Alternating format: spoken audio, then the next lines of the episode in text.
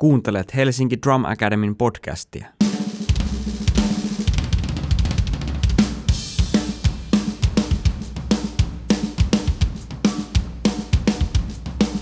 No niin, tervetuloa tänne Helsinki Drum Academyn rumpupodcastiin jaksoon Miettinen Leppänen. Nimenomaan jakso miettinen leppänen. Ovat soittajan renttuja kaikki. Ja Nortamaa. Tota, Tervetuloa. Täällä on siis paikallaan on Jaska Lukkarinen Tässä äänessä kuulostaa tältä. ja Huhdepän Tuomo täältä niin kuin Drum Academyn puolelta. Ja sitten meillä on saatu vieraaksi tänne legendaarisia rumpaleita tänäänkin. Leevi Leppänen, tervetuloa. Kiitoksia. Miri Miettinen, tervetuloa. Kiitoksia. Kiitoksia. Eikä muuta, käydäänkö suoraan asiaa? Käydään. Tota, Leevi, miksi rummut? Mä yritän kertoa mahdollisimman lyhyesti Ja on tässä aikaa. tiivistetysti niin kuin tavallaan, koska se on aika pitkä juttu sinänsä, että ää, lähdetään siitä, että mä oon siis tota noin, niin, Pohjois-Helsingin Jannu ja stadilainen Jannu ja tota, mä asuin Itä-Pakilassa. Ja sitten silloin 11 vanhana, kun kansakoulu päättyi, niin silloin pyrittiin oppikouluun. Ja niin mä, pyrin ja mä satuin pääsemään sitten Oulunkylän yhteiskouluun, johon mä menin tota 11-vuotiaana ja menin sitten siellä jumppasalissa kaverini kanssa. En mä tiedä mistä, mistä johtuen, kun siellä oli vähän semmoinen kielivalinnaista ja tällaista, mutta sinne vikaariviin. Ehkä mimmien takia.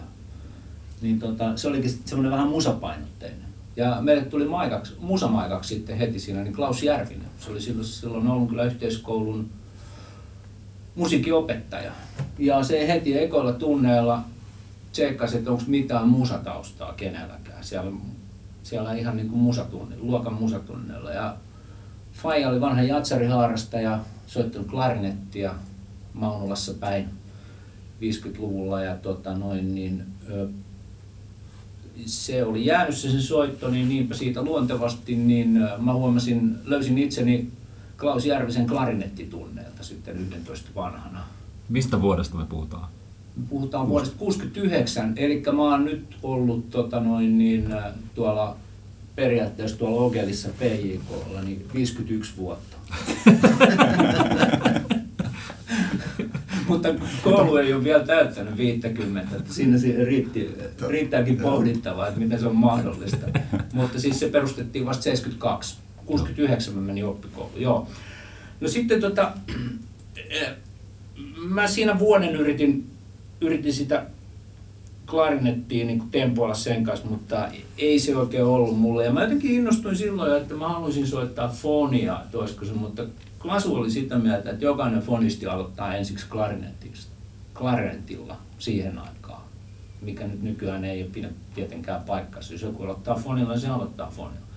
No se sitten jäi, sitten mä jatkoin koulun tota noin, niin kaikessa tota, kuorotoiminnassa ja muuta. Ja sitten yksi vuosi meni väliin ja 13-vuotiaana niin mä olin sitten musatunneilla, niin äänkäsin aina sinne eteen. Et se oli niin kuin edistyksellinen koulu, sehän Järvinen niin kuin koko tämän maan niin kuin tätä kevyen musiikin koulutusta, niin sai niin kuin siviksejäkin sitten musiikkikasvatuksia ja muuta. Niin siellä oli bändikamat niin kuin siellä musaluokassa siellä oli jotain Fenderin vahvistimia ja soittimia ja sitten se oli ludarisetti ja mä äänkisin aina sinne rumpuin soittaa sit säästää niitä biisejä. Sitten se jossain vaiheessa sanoi, että hei tämähän toimii, että puhuppas himassa, että tota, ensi viikolla meet sitten Kaukosaaren rumputunneille. Sä tuut nyt tuohon kuoroon ja sä tuut tuohon nokkailubändiin ja sinä otat sen fonin ja Okei, basso ja niin kuin, vähän siltä pohjalta. just niin. Joo, kun se näki jotain niin kuin potentiaalia, niin ei se kauheasti kysy, että mietipä siitä. Totta kai himasta kysyttiin, koska ennen kuin opisto perustettiin, niin maksettiin joka tunti suoraan niille maikoille käteen. Ne oli niin kuin Klasun kavereita, ketä siellä oli, Kake ja Ulle Viiveri, Sarkio Raikka, Suoknutin Markku kippareissa. Siinä vaiheessa ei tainnut Paklundi Kaitsu vielä olla siellä mitenkään. Se tuli vasta sitten, kun opisto perustettiin siihen teoriapuolelle. No, sitten siitä rumpuihin ja tota noin, niin, ää, sitten aika pian heti, kun vähän beatkomppi toimi, niin tietysti niin kuin OYK Brass Bandiin. Mä olin Brass Bandi kakkosessa. Ykkönen oli se, mistä lähti tavallaan ne kesäleirit liikkeelle, kun ne treenas jotain Moskovan keikkaa varten, missä oli just Sorvali Upia ja näitä, se eka bändi. Ja mä, mä olin siinä kakkosessa ja tota, mä olin vähän aikaa soittanut, sitten heti johonkin soittaa vähän tampuriinia ja kongaa ja tota, mä muistan vielä, että meillä oli, mä olin silloin 13 ja heti silloin syksyllä, niin että ei, ei mitään, kun me lähdetään keikalle nyt, että tuu kolmelta koululle ja sitten sit mennään keikalle, mä natsa, alibi, kummallista, että soitetaan siellä jotain biisejä ja katsotaan, että jengi vetää röökiä siellä juo kaljaa ja aina kun me lopetetaan, ne rupeaa taputtaa. Niin, mä huomasin vain silloin 13-vuotiaana, että tota, niin tää, tota noin, niin tää, tää opotunti on pidetty, että työnohjaus on tehty. Tätä haluan tehdä. Niin. Se jotenkin, jotenkin selvästi. Sitten, sitten perustettiin bändi, tai siellä oli semmoisia vanhempia jätkiä jotenkin vähän koulussa. Ja taisi olla koulun ensimmäinen varsinainen rockibändi, niin tota, me alettiin soittaa sitten Klasun ohjauksella ekana, kun mä olin saanut levysoittimen joskus silloin 11 pannu, niin sitten mulla oli muutama levy. Mun eka levy, minkä mä ostin omilla rahoilla, niin oli Live Cream.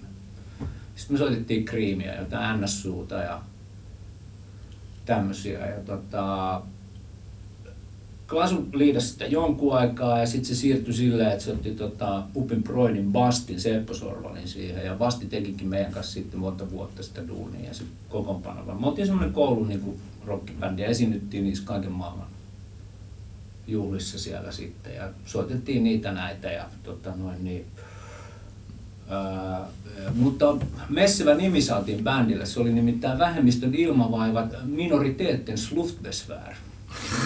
Tämä viittaa just tuohon Bastiin vähän, että piti tulla tällaista näin, joo. Oliko, Mutta tota- oliko siellä paljon rumpaleita sitten, tai oliko teitä muita? Vai? Meitä oli muutama, mä muistan tota noin, niin Kaken tunnella meillä oli vielä silleen, että meitä oli aina kaksi jannua samaan aikaan. Että, että tota, niin kuin sitten opistokin kun alkoi, niin roudattiin aina sieltä alhaalta varastosta sinne koulun siihen musaluokan läheisiin luokkiin ne rummut joka päivä. Ja sitten kun ilta päättyi, niin ne roudattiin takaisin sinne varastoon, koska sitten oli taas normaali koulupäivä. Me käytiin niin kuin kimpassa, mutta en mä muista montako olisi ollut silloin vielä koulun puolella. Mutta kyllä meitä oli jonkun verran. Mm. Kyllä se kaiken niin kuin varmaan yhden päivän siellä niin kuin kävi opettamassa. Et siinä oli useampia. Minkä, miten, millaisia muistoja sulla on niistä tunneista? Mitä se siellä? oli sitten synkopessoni. Se oli jostain niin kuin kuuluu, että Amerikasta, että en mä tiedä, olisiko kukaan, olisiko Koskealan Masa tai joku käynyt siellä joskus vähän koluamassa sitä Amerikkaa, niin se tiesi, niin kuin, että tämmöistä siellä soitetaan. Mutta se oli hyvin sitä, että ei kukaan tiennyt oikeastaan mitään, sit kun nyt ajattelee, että, että mitä pitäisi opettaa. Mm. Et sitten mä kuuntelin levy, mun eka levy, minkä mä sain silloin, kun mä olin Levarinkin, oli just ilmestynyt Zeppelinin kolmonen. Ja sitten kun mä aloin soittaa rumpuja, niin sitten tietysti itkukurkussa sitä vinyyliä ja yritin saada sitä Immigrant Songia menemään. Niin kuin, että että tota noin. Mutta se oli niinku tavallaan se, mistä lähdettiin liikkeelle ja sit, sitten soitettiin sen bändin kanssa just niitä, niitä tota, kriimejä ja kaikkea muutakin poppiskaamaa. Et tota, siitä se lähti. Tietysti jotain varmaan perusteknisiä harjoituksia, Jakelu oli jotain nuottipyramidia ja muuta, mutta tota noin, niin kaikki muuttui sitten, kun mä olin 15. Ja sitten Sorvali Uupi alkoi opettaa. Ja se oli jotenkin niin kuin miettinyt sitä hommaa. Että meitä oli siellä muutama, jotka käytiin Upilla. Mä muistan muun muassa Jyväskylästä oli toi, kävi, sit kun oli opisto, eli toi Väyrysen Rami. Tiedättekö te Rami? Joo, joo. Opetti pitkään siellä Jyväskylässä. Rami oli kanssa, me käytiin aika paljon samaa aikaa, että vaihdettiin niin kuin läpsystä aina tunnille ja muuta. Niin kuin, että niitä samoja niin kuin upijuttuja. Ja siitä, siitä myöskin oli, tavallaan sit jäi jo heti siitä hyvin nuoresta pitäen se, että se oli hyvin yksilöllistä se, se tavallaan se upin opetus, se, se kirjoitti tosi paljon niitä treenejä aina, joka tunnilla vähän silleen niin kuin näin. Ja siitä mullakin lähti, että sit kun kirjoitti aina jotain kesäleirejä ja muuta, ja sitten yhtäkkiä sitä matskua näytti, että mitä mä teen täällä. Ja sitten, sitten tota noin, niin sattumuksien kautta, niin Kuoppiksen mutsi sanoi mulle, että julkaise kirja. se olikin julkaissut semmoisen pianon. Kuoppiksen mutsi. Joo, se oli, mä olin OKLS pitämässä jossain vaiheessa, Jartsakin oli siellä jossain vaiheessa, Kake oli ennen siitä, niin semmosia OK, opettajakoulutuslaitoksen musiikin erikoistuilla, sekin oli Klasun peruja, niin sitä Okelijengiä kävi tota, pitämässä niille semmosia muutaman viikon semmosia tiiviskursseja, koska ne erikoistu musiikkiin, että ne voi sitten peruskoulussa näyttää niin kuin vähän rumpukomppeja ja siellä oli Ah, joku Okei, joo, 6-7 tyyppiä ja joo. aika paljon muusikoita, jotka ei koskaan valmistunut, niin kuin sitten jostain ihan soittokavereita törmäsi siellä, jotka tota, oli siellä, mutta sitten musa, musapuoli vei. Niin kuin, mutta Joo. tota noin, niin, niin Kopsin mutsi oli siellä sitten pianomaikkana ja se vetiksi sitä jotakin kuoroa ja muuta. Ja silloin oli tullut semmoinen, oliko se kiehtovat koskettimet. Ja sitten mä satuin kysymään siltä vaan, että miten toi tämmöinen kirjan tekeminen, niin kuin, että kun aina ne samat beat-kompit uudestaan piti kirjoittaa jollekin, niin, niin, tota noin, niin se sanoi, että ei mitään, että jos sulla on nippu papereita, niin jos se kustantajalle, jos se ottaa, niin sieltä tulee tavallaan toimittaja, editori, jonka kanssa käyt sen, läpi ja sillä se, ja ni- niin se meni sitten. Oli, Kinnusen Jussin kirja oli tullut tuolta Selviltä säveliltä ja oliko se Nonankin kirja tullut, niin kuin, se Muusikkojen alla toimiva. Niin tota, sitten mä kävin siellä juttelemassa silloin puheenjohtaja Raimo Wikströmin kanssa ja Nissilän Pekan kanssa, joka oli hyvä kaveri, niin Pekka sanoi, että hän voi tulla siihen toimittajaksi. Et Pekan kanssa me sitten väännettiin sitä muutaman kuukausi sitä matskua. Ja Sekin oli tavallaan, siinä on suora yhteys tavallaan niihin UPin tunteihin, Okei. joka kanssa niin ajoi mua sitten opettamaan. Et mä olin aika nuori, niin se sanoi nyt, että mä en pääse tuonne junioreiden tota, rockileirille. Mene sä opettaa sinne. Minkä ikäisenä sä olit siis opettaa siellä? olisiko 80 eikä mä oon ollut silloin, no olin mä jo niin siis 22, Mm. Mutta kumminkin aika silleen, että öö, Joo. Mä muistin joku Natsin joku leiri taisi olla eka, niin sitten tota, minä ja Ippe Kätkä oltiin rumpumaikkoja. Sitten oli Louduvuoren Janne ja Leivo Jakke tietysti. Et Jakke oli semmoinen kauhea tuki, joka myöhemmin sitten leiri, Popias-leiri kanssa niin kuin tietysti. Mutta se oli semmoinen, että mä aina siltä kysyin, että mitä hän tätä, no kato, mieti vähän semmoista pidempää kaarta. Niin kuin.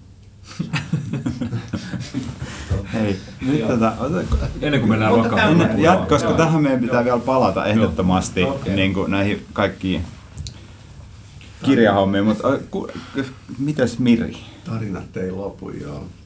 Hyvä Levi, Levillä on paljon tarinoita. Mähän on siis pikkupaikkakunnalta Varkaudesta ja mun rumpujen soitto lähti siitä, että katsoin niitä lauantai-tansseja, ne oli sun keittiön jakkarat, jotka ei valitettavasti enää ole tallessa, mutta mä niihin aina koputtelin sitten samaan aikaan, kun tuli Kallio Ilpa siellä vissiin soitti siihen aikaan, joskus 60-luvun lopulla. Ja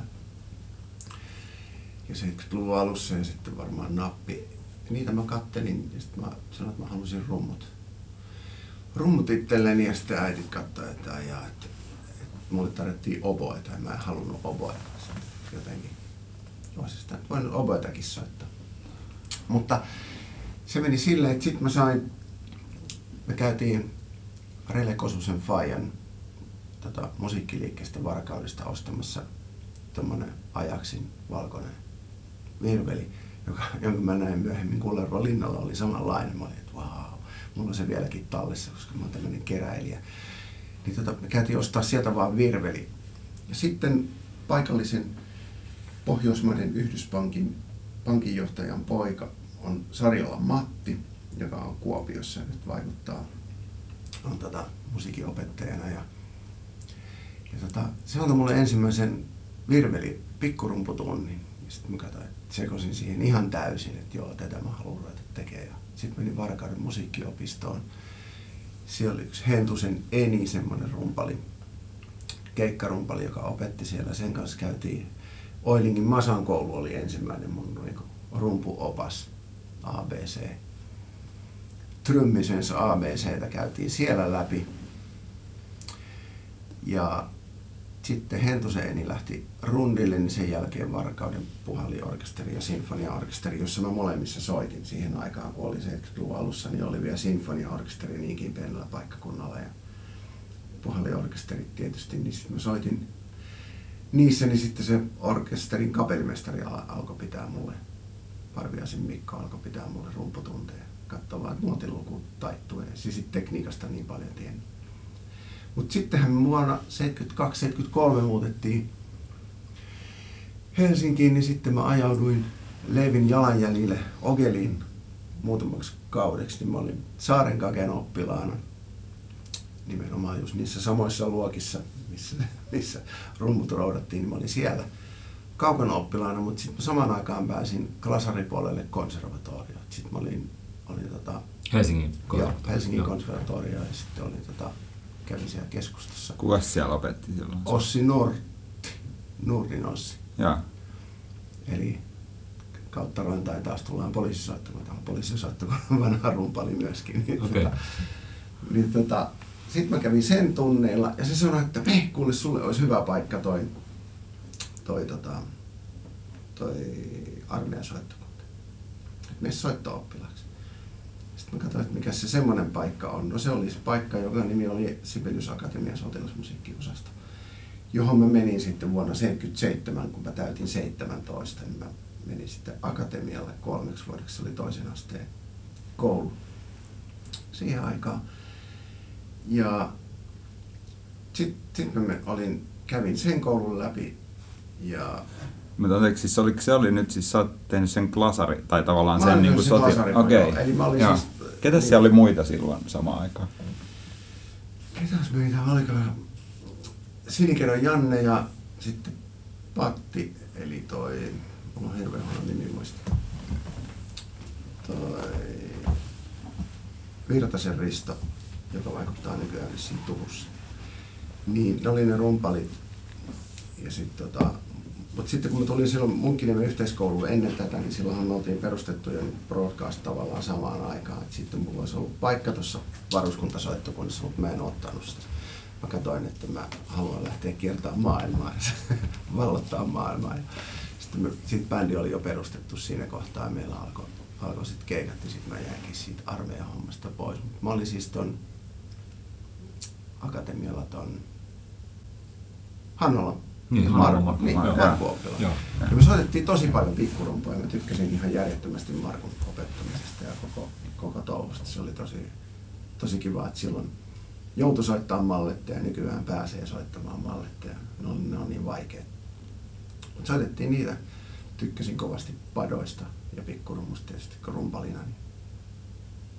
Mutta toi on se, miksi musta tuli rumpali, että se mun opo oli sillä se oli 17-vuotiaana, mä tiesin mikä musta tulee ison. Tosin mä en vieläkään tiedä mikä musta tulee ison, kun tämä työkuva vaihtuu koko ajan. Mutta, mutta se, siitä se niin lähti se koko, koko touhu aikoinaan.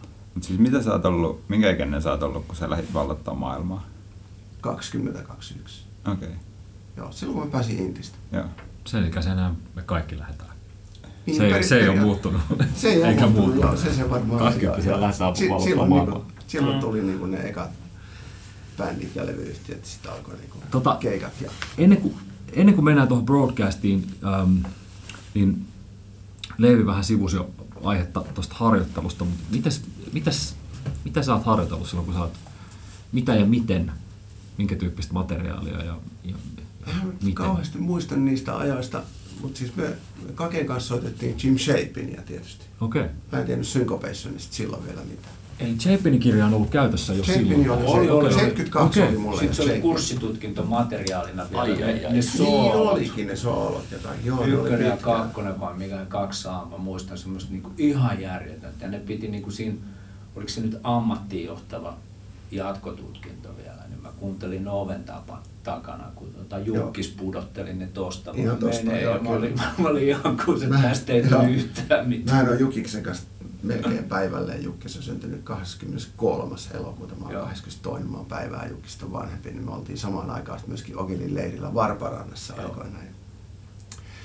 Mutta siitä harjoittelusta, niin mä, mä en tota, ollut ottanut tuossa kohtaa, ne on ainoa setti tunnit oli silloin ihan pikkupoikana ja sitten se kaken. Mä soitin niitä glasarijuttuja ja pikkurumpua, Goldenbergia ja kaikkea tällaisia juttuja ehkä enemmän. Mutta mä kuuntelin paljon levyjä ja reenasin sitten itse. Yritin ottaa itse selville.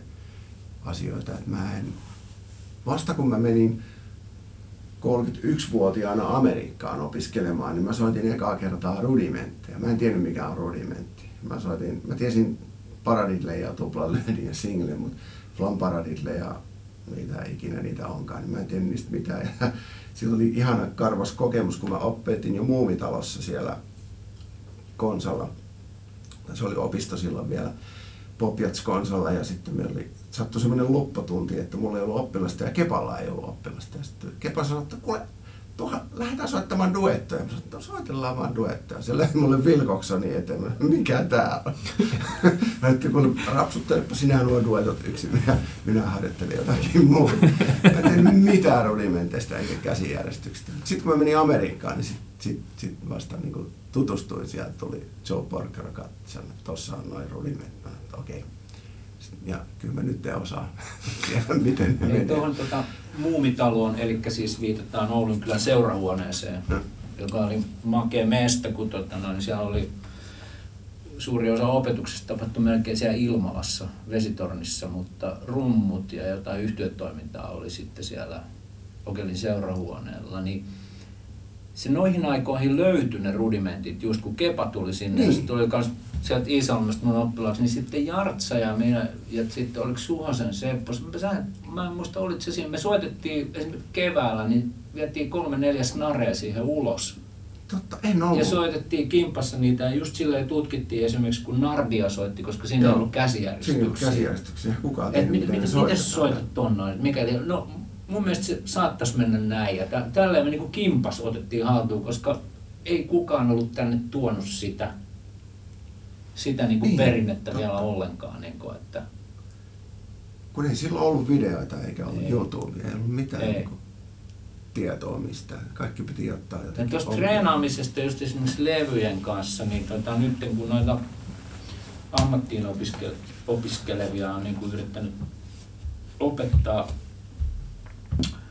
tota, omasta näkökulmastaan, niin se mitä, mitä tota noin, niin joidenkin kanssa ollaan kelattu just kitaristi Christian Wallströmin kanssa, joka kanssa allekirjoittaa nuorempana tyyppinä, niin semmoinen, mitä ehkä silloin oli just, niin oli se elämyksellinen oppiminen. Kyllä. Levyjä Joo. ei tullut koko ajan, musa ei ollut tosta vaan mm. saatavilla. Mekin käytiin aika nuorena 15-vuotiaana tai jotain, niin kytättiin aina, käytiin kysymässä, kun oltiin luettu tämän Melody niin tunnelin levystä, että hei, milloin ilmestyy se ja se. Joo, downbeatia luettiin Joo. ihan simona. Mut, ja sitten kun se Kyllä. levyn sai, niin se koluttiin läpi niin kuin joka raita silleen, että pohjalta vuoden päästä niin siitä vinylistä näkyy läpi. Niin kuin, että, tota...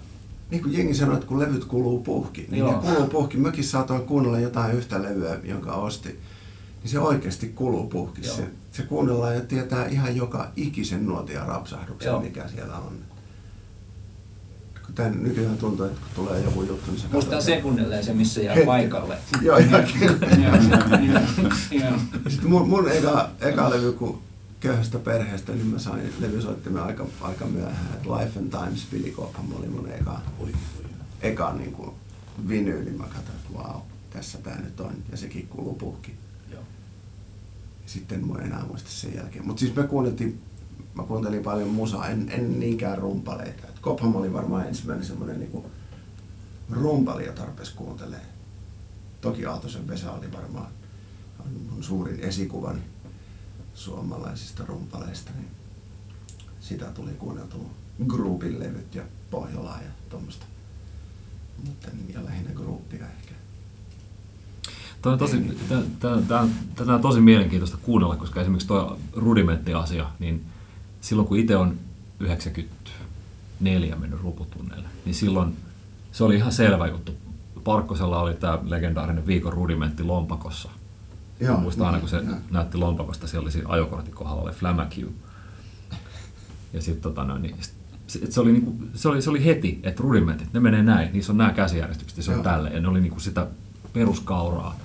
Eli siinä on niin kuin selkeästi niin kuin 20, vajaas 20 vuodessa tapahtunut joku semmoinen yhtäkkiä niin kuin selkeästi informaatiota tullut huomattavasti lisää tähän kentälle. Ja se, se tapahtui sen kautta, kun oli, tämän myöhemmin on tuosta noin, niin kuin, että miten tuo rumpujen soitto on kehittynyt, niin se on kehittynyt just sen kautta, että Miri, Se- Kuoppis ja kaikki nämä, kun ne kävi Jenkeissä. Mm.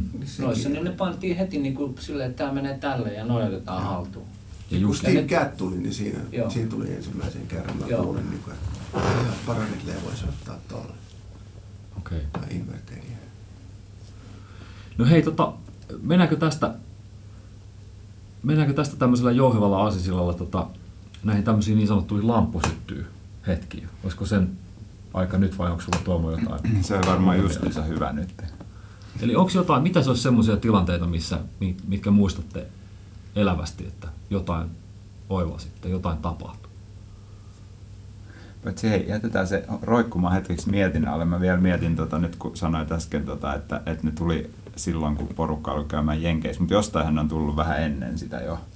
On Koska tota, mä mietin, että onko tota vielä jäljitettävissä niin kuin, Mä kääntelin. Stick Controlin eka sivu, siinähän on kuitenkin paradille ja siinä on tuplalyönti ja single. Mm.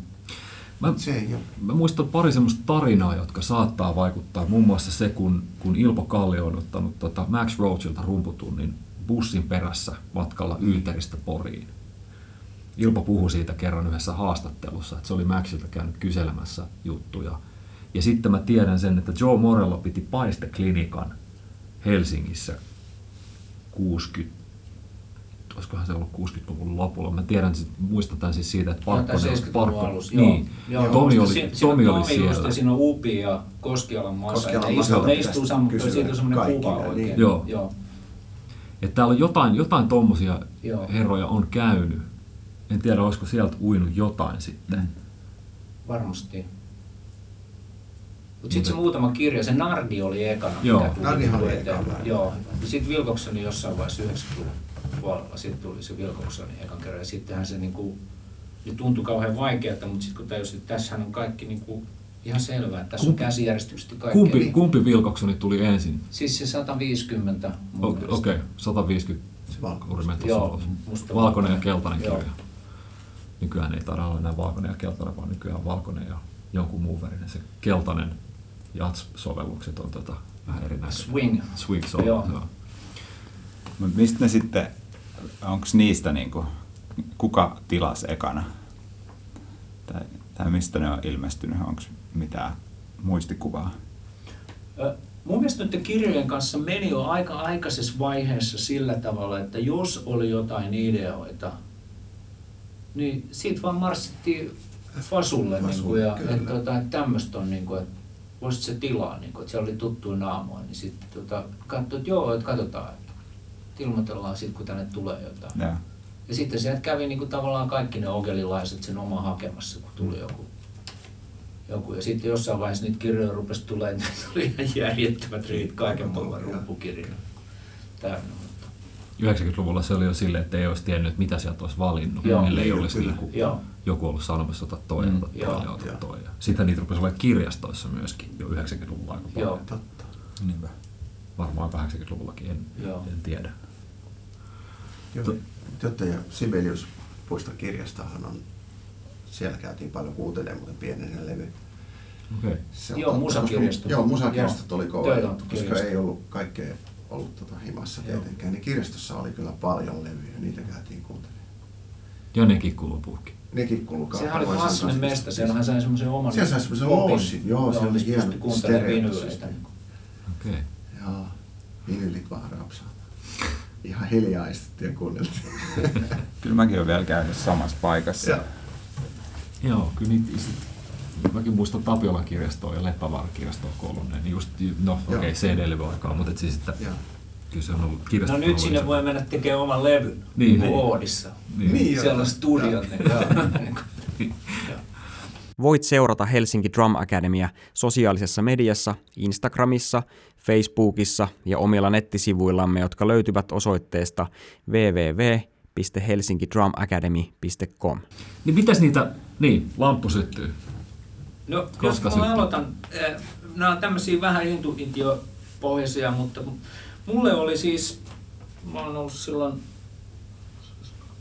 mä olin just 15, samoihin aikoihin aloittanut UPin oppilaana, niin yksi merkittävin semmoinen, niin kuin, että näki oikeasti, että mit, mitä ruumuilla voi tehdä, niin 73 Finlandia-talo Ralph Humphrey tota, no, niin Frank Zappan bändissä. Overnight Sensation-levyn rundi. Se oli se eka Zappan keikka.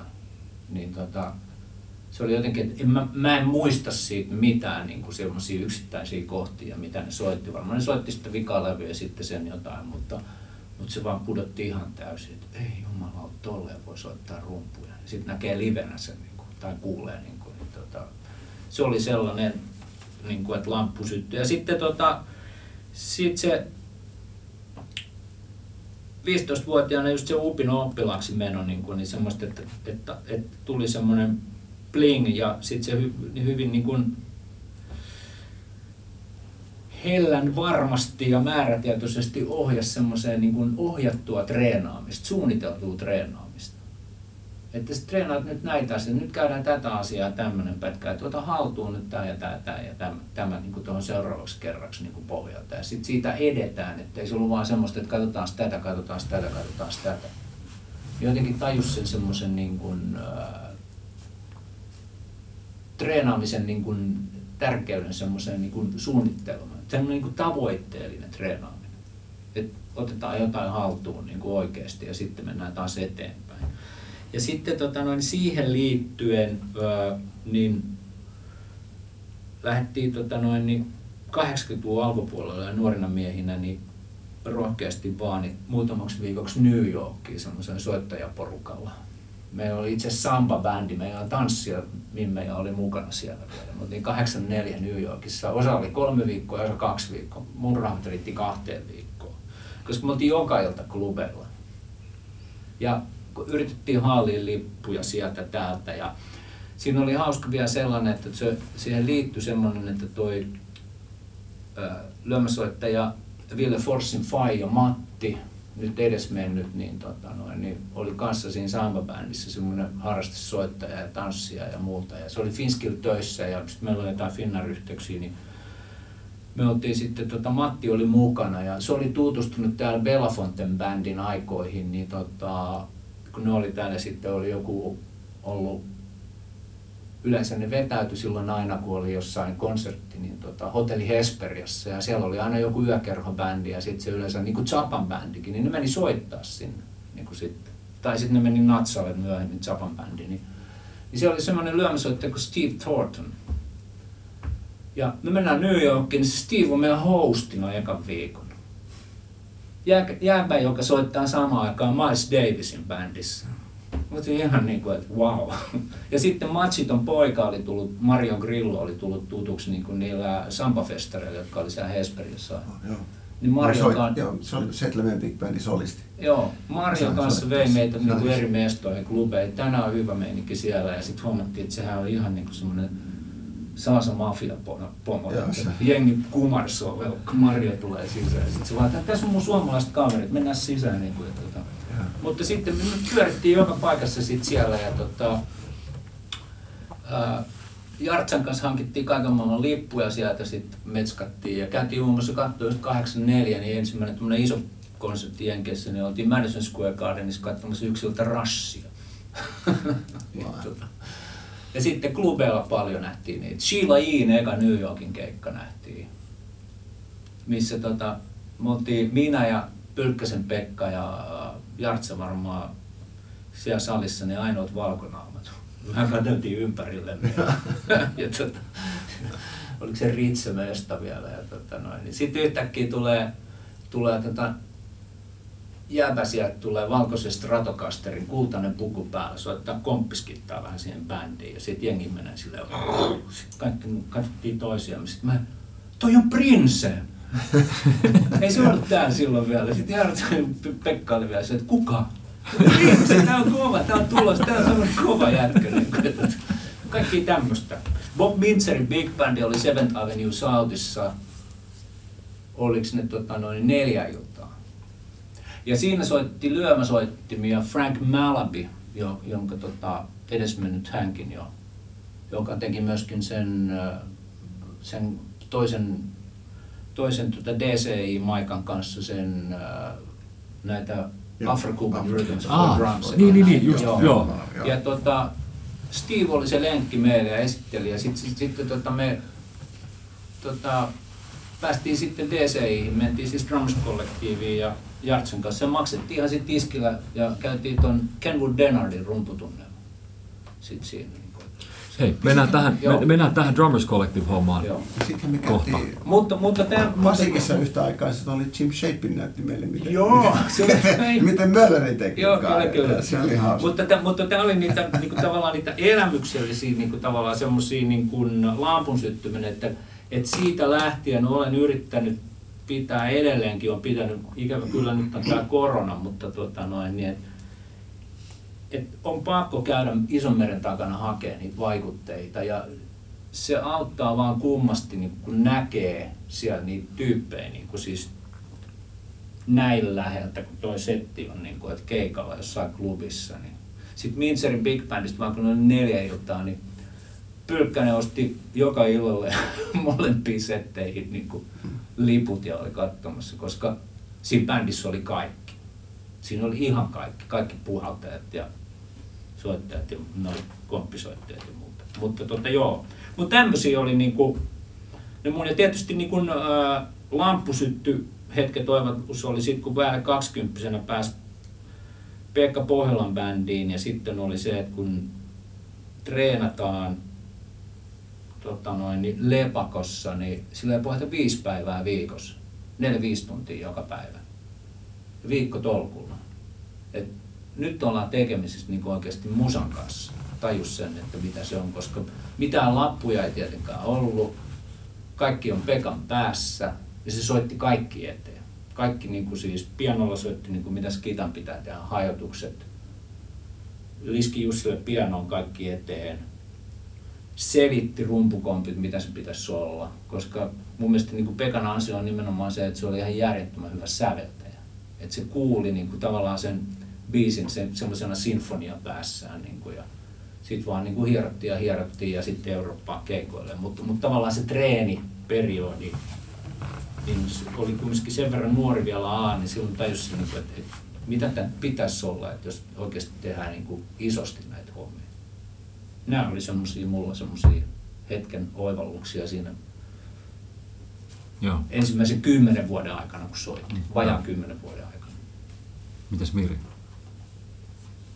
Vähän samalla linjalla, että noin, niin kuin, en mä muista, oliko mulla nyt ihan nuorena mitään oivalluksia. Me kanssa silloin, kun broadcasti perustettiin, ennen sitä oli jo muutamia bändejä toki, mutta tota, me treenattiin ja oltiin kimpassa kyllä ihan koko ajan. Me treenattiin todella paljon. Sitten kun kundit toi biisiä treenikämpälle ja sitten kuulee ekan kerran joitakin biisejä, voi vitsi, kyyneleet valuu silmistä, että nämä on ihan järjettömän kovia, että tajuutte sitä. Ja sitten viedään kasettia, fillevyä ja, ja sitten saadaankin levydiili, niin ne on ollut tietysti sellaisia semmoisia juttuja, mutta paljon on keikkoja jo, joista, joista on, on tykännyt. Mut. Ja sitten no ehkä yksi semmoinen avaava oli just, kun puhuit Romers-kollektiivista, niin mä kävin siellä kuusi viikkoa yksi kesä. Niin vähän treenailemassa ja ottamassa tunteja. Sitten sattui Dave Becklin masterclassi, joka oli just tämmöinen pieni huone, johon mahtui just kymmenen tyyppiä. Niin se oli kyllä aika, aika avaava. Mulla on vieläkin kasetti siitä nauhalla, niin se on, se on todella kova nuori kaveri. Se silloin itsekin. Mikä vuosi on se? 86. Se Se on on- just päässyt Korean bändiin. Se on vähän ennen kuin se oli täällä, piti sen klinikan. Joo, niin oli joo. Joo. Eli ootteko te, ootteko te molemmat ollut siis Drummers Collectivessa tunneilla? En Mä oon ihan niin yksittäisiä tunteuttanut. Joo, mä otin vaan Joo. yksittäisiä jotakin tyyppejä tunteja. Hengailin New Yorkissa ja kävin katselemaan paikkoja ja klubeja. Ja... Mitä, mi- mitä siellä opetettiin? Mikä, minkälaisia asioita ne oli, mitä, mitä siellä sitten just Kenwood Denard, moni No puhuu Kenwood Dennis Kenwoodista. vähän kyseli, että mitä, mitä haluaisi. Ja sitten sit se esitteli semmoisen kompin, sanoi, että tämä on aika suosittu täällä näin. Ja kertoi vähän siitä omasta stylistaan. Sillä on ihan järjetön independence. Mhm. Silloin se oli Niin se, se on se. yhden miehen jatsbändikin. Se otti kiippareita ja rumpuja ja kaikki. ja tota, on kai nykyään, tota, vai onko se edelleen, niin sehän meni sitten Berkeleyin niin rumpuvastaavaksi. On ainakin jossain vaiheessa sen nimen siellä. Joo, en muista. Jossain, Lista- jossain joo, hän opettaa, Mutta en sitten se opetti jotain songoa, niin kuin, että Joo. tämmöistä, tämmöistä voi sitten voit varjoida tätä Sulla näin. tuli 86 ja Joo. rantaus. Se tuli vahvasti kyllä Se sitten, kun se tuli, tuli. Joo, joo. No, oli- tämä oli 84, niin se silloin, niin kuin, että tämä on tämmöinen uusi juttu. Mä en muista niiden maikkojen nimiä, mutta, ei, mutta ne, jokainen opetti mitä ne halusi. Ei, ei musta Drummers Kollektiivi ollut semmoinen, niin kuin, että siellä opetetaan jotain tiettyä juttua, vaan siellä oli vaan rosterissa maikkoja, jotka antoi tunteja. Ja sitten sieltä sai buukata treenikämppää. Joo. Ja Miten, miten sitten Siis... Ei ollut semmoinen niin kurssi, vaan, vaan meni ovesta Tota- sisään sanoi, että saako. Okei. Okay. Ja Respon jätkä sanoi, että joo, joo, tuu vaan. Täällä olisi vapaana tollasia. Ja otin jotain slotteja ja kävin vähän treenailemassa. Joo. Toi, tota, Mutta näin Steps Aheadin silloin. Se oli kyllä o- Daryl Jones ja Steve Smith ja Brecker ja Mainier ja, ja Mike Stern. Blue Note, eka rivi. Aika vaik- va- vaikuttava keikka oli. 86, joo. Joo, ei huono. Huhhuh. Tota, mites sitten, no en, ennen kuin mennään tuohon ihan sitten niin kuin tavallaan ammattiin, ammattiin päätymiseen täällä, mutta mua kiinnostaa vielä se, että, että sä kävit sitten Pitissä. Sitten mä olin Pitissä jo. Missä, missä vaiheessa? Oliko se 80-luvun lopulla vai? vai Se oli 91, 92. Olitte sitten siis Kuoppiksen kanssa samalla? Kuoppis oli ennen mua ja Alakoilla oli vissiin ennen Kuoppista. Just. Ja sitten Markkukin oli varmaan ennen. Määntömaa. Niin. Joo. Lehtosen Harri. Ja Lehtosen Harri oli. Oliko se sitten jälkeen vai? Se voi olla, että se on ollut sun jälkeen. Joo. Joo. Mutta se oli tosi kiva. Se oli ihan sairaan hieno vuosi. Joo. Mä jäin sinne vielä sitten toiseksi vuodeksi, kun silloin vaimoni sai NBCltä duunia, niin sitten mä jäin sinne sitten soittelemaan ja tekemään kaikkea muuta. Verkostoitumaan. Verkostoitumaan. Mirin ansiotahan on se, että meillä on ollut niin hienoja klinikoita tuolla Daffilla, että Joo. Sä Niin, se auttoi siihen. siellä. Joo, mä olin. Childinilla duunissa silloin, joo. joo, totta. Mähän tapasin paljon rumpaleita. Sä olit, niitä siis, Mitä sä Olin duunissa. Pasikissa duunissa ja, ja Nämissä. Ja... Mä olin Childianin internship. Mä tein mun työharjoittelua siellä. Siellä sai palkaksi, oliko se niin, että 30 tuntia, niin saat alle 18 tuumaisen symbaalia ja yli 30 tuntia, niin yli 18 tuumaisen peli. Niin mulla oli aika peltejä, kun mä tulin himaa sieltä. Mä olin, Okei. mä olin neljä kuukautta siellä töissä. Se oli tosi hauskaa avaavaa. Mä tapasin Gary Novakin. Meistä tuli hyvät frendit ja kaikki maailman tyypit siellä. Ne kävi, se, niillä on siis kokeiluhuone tämän kokoinen mesta, joka on ihan täys peltejä, niin mä opin aika paljon pelleistä. Mä kävin sitten kollektiiviaikaan 86 mä taisin käydä jo tuolla Chilianin tehtailla myöskin. Näin, miten ne pellit tehdään tiedän symbaaleista aika paljon. Mutta opin siinä. Se oli tosi hyvä koulu.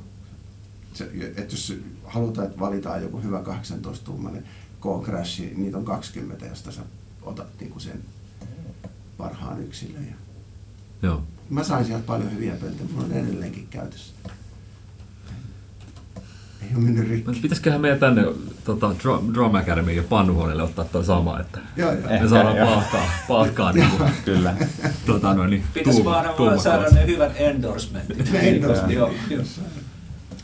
Hei, tuohon liittyen siis 91, niin tota, näistä Niin. Amerikan reissuista, mutta sivuan silloin- sen silloin verran, että me lähdettiin sitten Himperi Arskan kanssa ja sitten se Beto, joka opetti kanssa, Totta.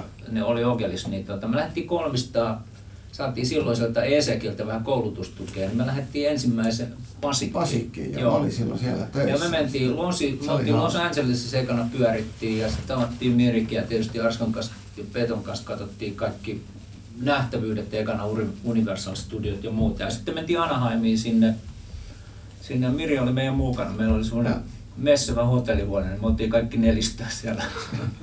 Se oli kyllä Joo. mukavia muistoja. Joo, ja sitten käytiin just tutustumassa siihen, siihen MIin silloin. Totta, Sä esittelit joo, sitä joo. taloa ja katsottiin yksi klinikkakin illalla siellä. Niin Mikähän se oli, joo. MI, siis Musicians Institute. Joo, Joo. joo. joo. Se oli se rumpu. Siellä oli joku rumpalin, rumpalin tota klinikka, sillä oli vähän kuin bändi mukana ja se soitti vähän siellä. Se, olisiko ollut koulun alumneja tai jotain. Joo. Joo. Mutta silloin oli Pasikissa oli Elvin Jonesin klinikka, sen Joo. käytiin katsoa. Se oli tosi makea. Ei huono, Ei. Tota, kaikki. mites, mites sitten, kun lähdetään kohti, kohti tota ammattilaisuutta? Sä sanoit, Leivit, on Pekka Pohjolan Miri Broadcast, eka levy, Kyllä se muistaakseni melkein se oli, 82, joo, eikö näin? 80, me tehtiin se 81, se tuli ulos. 81, okei. Okay. Joo. No vähän meni pidä.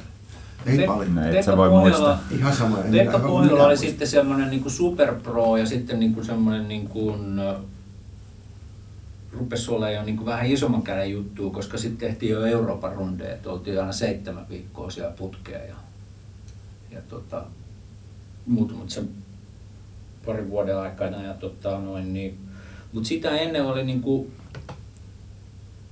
mä olin seitsemän, olis mä täyttänyt 18, niin mä pääsin Urpo-keikoille. Eli Sorvolin Upin alter ego Urpo, Teryleen ja, ja lähti kiertää. Ja tota, sitten sit se jostain kumman syystä nappasi mut siihen rumpuihin. Mä olin sen niinku, oppilaana ja Mitä Upi teki siinä bändissä siis? se laulo. Ah, Soittiko Upi ollenkaan rumpuja? No se oli soitti ekalla rundilla, soitti tota jonkun rumpusoolon ja silleen vaihdettiin lennosta. Niin kuin.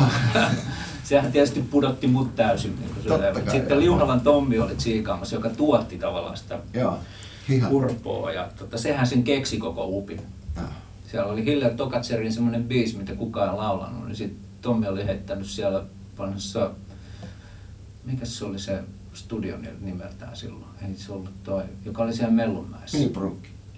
Ei, kun, Ei, kun se oli se toinen. Joo, niin Joo. No mutta anyway, se oli Joo. Tommi ja niitten, niin tota, että Up- Upihan voisi laulaa tämän biisin. Ja Se lauloi Terilleen ja sitten sit tuli hitti ja sitten oli pakko tehdä LP ja toinenkin. Sitten Ja oli. sitten kierrettiin Suomeen, ihan semmoisia nuorisotanssilavoja. Mutta hauska oli siinä, siinä oli tota, Merilainen Hara oli bassossa. Me oltiin Haran kanssa jo samaan aikaan se teoriatunneilla Okelissa ja, ja sitten tota, oli Louhivuori Janne tai Luupari kitarassa, G-mies Kai Westerlund pianossa ja Lahden Pena foneissa. Se oli aika, hyvä bändi sille nuorelle jätkälle, vajaa 18, niin mennään soittaa jotain tämmöistä fiftarin musaa, niin kun sehän ne oli semmoisia suomennoksia kaikki. Mutta sitten tota noin, niin, sit mä olin täyttänyt 18 just, niin mä pääsin semmoiseen stadilaiseen no, progebändiin kuin Nova, niin, niin silloin just mä täytin 18, meillä oli keväällä jo siinä. Tosin mä en ehtinyt olla sillä levyllä, koska se rumpali lähti te- levynteon jälkeen menemään, kun ne teki sen Ruotsissa siellä Markus Musicissa, missä Lavin kaikki niitä levyjä tehtiin. Niin, niin oli eka, eka tota, levyjulkkarikeikka heti niin Tavastialla. Ja se on jotenkin mulle ollut semmoinen merkkipaalu, että siitä voi katsoa, että on niinku tavallaan siitä lähtenyt se, että on ansainnut tietyllä tavalla jonkun kannuksen. Ja siihen aikaan, kun niinku aina oli jameja kotimaisten bändien jälkeen, ja mä muistan, mut siellä takahuoneessa, Tavastien takahuoneessa, niin sitten Hasse Valli tulee, että tuut soittaa meidän kanssa niin kuin settiin. Ja silleen, oho, nämä on näitä isoja jätkiä. Ja nyt- siellä oli Sakari Kukko Vuosi ja oli? tämmöistä. Vuosi oli 76 keväällä. Okei. Joo, mä olin just täyttänyt 18.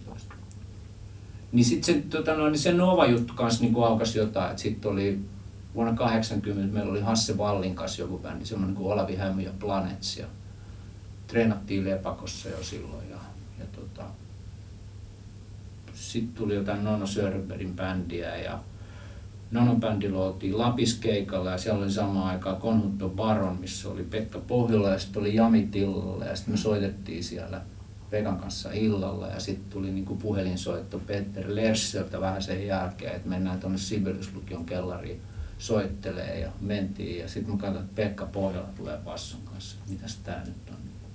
Se halusi vähän testaa nuorta miestä. niin kuin, okei. Tätä, tätä kautta, mutta niin kuin tavallaan semmoinen niin kuin 18-vuotiaan, mutta kyllä se totta on, että se 21-22 oli sitten se varsinainen, kun siitä tuli niin kuin oikeasti niin kuin ammatti. Joo. Joo. Siinä oli vaan niitä semmoisia etappeja, että hankki sitä niin kuin ikään kuin sitä semmoista tietynlaista tunnustusta. Kannuksia. Joo. Joo, jotain, en mä tiedä mitä, mutta silleen, että jengi osaa pyytää. Joo. Mites sitten, broadcast oli sulle semmoinen selkeästi iso Se oli jo koska silloin kun se perustettiin joskus 80, 79, 80, niin sitten me alettiin tekemään sitä levyä ja tehtiin sitten rundeja. Ja sitten se mun varsinainen muusikon ura alkoi vasta ton, me oltiin Kassun synttäreillä Kaivo Kassu Halosen. Joo, Kassu Halasen Joo. tota, synttäreillä soittamassa. Ihan vain jammailemassa. Siellä oli se, just kaikki Kassun kaverit. Jörninen ja He- Helinin Pekka ja Louhivuori ja paljon muita soittajia. Me jammailtiin siellä ja sitten Kassu oli toki tuottanut jo meidän ekan levyn. Mutta sitten kun me siellä soitettiin, niin sen jälkeen se soitti mulle pari päivää sen jälkeen, että Miri, tuutko soittaa, pitäisi tehdä kirkan levy. Et se oli niin kuin mun ensimmäinen studiokeikka ikinä. Mutta Kassu oli kivasti buukannut sinne Aaltosen Vesaan myöskin soittaa perkussiota. Jos varmaan Jos että sattuu Ja niin voidaan sitten aina vaihtaa. Vaihtakaa se tontteja. Joo, mutta kyllä, kyllä mä tunnistan itseni kaikista biisistä nyt kun kuuntelee sitä. Mikä, siis mikä, mikä levy se nyt on? Kirkan... Mä en muista sen levyn nimeä. Mikähän se? Pitäisikö meidän Pitää katsoa? etsiä Nyt se. Grameksi Joo. tietoihin meni. mennään tästä ihan Mutta tota, selkeästi. se oli niinku tavallaan se, mistä sitten lähti, että sen jälkeen Kassu pyysi mua aika monellekin levylle soittaa. Ja sitten alkoi noin muutkin, just Kaide ja Lindströmin Timppa ja muut tuotteet. Sivoisen Jorille mä tein kauhean määrän tota, pohjia. Ja, et mä asuin Takomossa periaatteessa. Se oli ainut studio melkein. Finvoxissa tosi harvoin. Mä kuuluin vähän niin kuin siihen. Ne oli jotenkin vähän eri leiriä. Aika. Se oli- se oli Finlevy. oli- Se oli Finlevy ja Joo. noita, niitä levyjä mä tein. Joo. Löytyykö tosta levy? Tuhat. Hei, tota, mun täytyy sanoa siitä Mirin, Taitaa- Mirin tota, noin, niin, broadcast ajasta, niin oli varmaan Joo. 80, Toihan teillä oli, Täytyy uskaltaa. No niin. teillä oli eka tota, Tavastian keikka. Joo. Ja me oltiin just sillä Hassen bändillä siellä niin kuuntelemassa se keikka. Aha. Kun Hassilla oli varmaan joku dippi, niin sitten Joo. mennään sitten tsiikaan, että täällä on tämmöinen uusi bändi joku. Ja, ja, ja mä muistin, että se, se kolatti hyvin ja sitten vaan Hasse sanoi sen keikan jälkeen, että, että tuommoinen taimi bändillä pitäisi olla. että se oli niinku, te olitte silloin nuorena miehenä kyllä naula sitten sen niin, niin hyvin niin kuin se homma. Että se, Mm. se, vaan, se vaan jäi mulle mieleen niin kuin se keikka, että se oli joo 80. Oikein jännä. Joo. Kyllähän paljon panostettiin Joo. kun, kun se musa tietysti oli, tulee afroamerikkalaisista perusteista. Se ku, mä itse asiassa tuossa aamulla kuuntelin, kuuntelin sitä teidän ekaa levyä. Wow. Mä aina, sitä aina välillä tulee, koska, koska sitten taas mulle broadcast tuolla Kaivopuistossa 95 vai 96 kansanjuhlassa oli semmoinen, että kun mä pääsin eka kertaa taiteiden yöhön, Joo. tultiin katsoa broadcastia. Mä muista kuka oli sanonut, että toi pitää mennä katsoa. Mä muistan sen, sen se, oli, se oli ihan niin kuin yksi näitä mulle semmoisia lampusyttyjä hetkiä katsoa se keikka. Mutta tota noin, niin, mut tosta levy, siitä levystä tulee niin kuin vahvasti vastaan just toi tommonen niin kuin tosi, tosi selkeä niin kuin Grove-tietoisuus ja, ja, ja jotenkin semmoiset niin kuin ensikuulemalta tulee mieleen vähän Doobie Brothersia ja sitten siellä on Joo. yksi biisi, missä on bassolinja on ihan samanlaista kuin tuossa, tai bassosoitto on vähän samantyyppistä kuin tuolla Jacksonin Off the Wall-levyllä. Ja Joo. onko, siellä, onko siellä tämän tyyppisiä esikuvia ehkä siellä podcastin taustalla? Joo, Doobit tietysti ja Earth, Wind and Fire ja Eagles ja Genesis. Mä en tiedä mitä kaikkea muut kuuntelin. Noi oli ainakin ne mitä minä ja Edu ja Esa. Niin ja sitten toi tuota, Oscar Petersonia me kuunneltiin hemmetisti pienenä Kaartamon kanssa. Ja Oho. Mä oon ihan Think Payne Petersen faneja. Siis Esan Faijahan oli kans niinku jatsmuusikko. Okei. Okay. Ei ollut tota ammattilainen, mutta oli kova. Ja oliko siis alkuperäinen broadcast on, on siis sun lisäksi siinä on Maijasen Masa? Alkuperäisessä on Allisen Seppo Okei. Okay. bassossa, Rekhartin Masa kitarassa. Ei ollut vielä ihan, ihan alussa, mutta sitten oli tota, joo sitten Esa ja Edu Kimiäminen. Okei, Kim Lenholm ja Joo. Kaartamo Joo. jatkettuna, joo. Ja sitten Pohjolan bändissä silloin kun sä olit, kun esimerkiksi tehtiin toi Urban Tango, niin siinä oli Petteri, Lerche. T.T. Oksala, sitten Liski, minä. Siinä se oliko bändi? Joo, Joo. okei. Okay. Sitten tuli Vesajoen Timo tuli jossain vaiheessa toiseksi kiippariksi. Sitten muutkin sitten. Tota, Petteri lähti jossain vaiheessa. Ja, tota, Keimo meni soittaa settiä ja Tyni tuli siihen takaisin. Ja, Joo. ja Onks, tota, onks muita semmoisia levysessioita, mitkä yhtäkkiä tulisi nyt tässä kohtaa mieleen? Jotenkin, jotenkin tota, mistä on jäänyt joku, joku joko sitten sen tyyppinen muisto, että siellä on Vesa Aaltonen buukattu perkoihin. No semmoinen muisto mulla on. Se liittyy tähän Pekka Pohjolaan. Oli, oli joku perjantai-ilta ja Kaide soittaa mulle, että pääsisitkö äkkiä studioon, mitäs tehdä, onko Kakerandeliinin pohja. Mä no kyllä mä pääsen. Asuin Kannelmäessä silloin, kun oli lyhyt matka Takomalle, mä menin sinne ja Pohjola pelähtää sisään. Mä olin, okei, okay, tästä tulee molemmat soitetaan sitä humppakappaletta siinä. tota, mä en osaa soittaa yhtään. Pekka vetää niin paljon eteen ja svengaa kuin hirvi. Ja mä soitan niin huonosti. Mä lähdin itkiin sieltä studiosta himaan, että tässä oli mun viimeinen studiokeikka. Sä et Ne kuunnellut pala- sen klikkiin. Ne pala tässä, joo, joo, mä itse.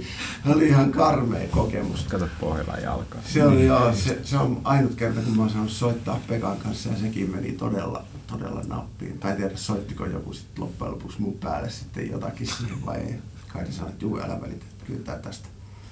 Ja tota, menin itkien kotiin. Mutta sitten oli seuraavana kesänä oli tota, meillä oli Suokissa oli näitä kesäfestareita. Me oltiin Maijasen Paven kanssa, siellä oli Weather Update ja me ja Maijanen. Ja mä tuun alas lavalta ja Pekka on siinä takana kävelen alas niitä teräsportaita ja sitten Pekka sanoo, hei Miri, sä oot oppinut soittamaan. Mä olin silleen, oh, päästä, kiitos, ihan mahtavaa. Mitä sä teet ensi syksynä?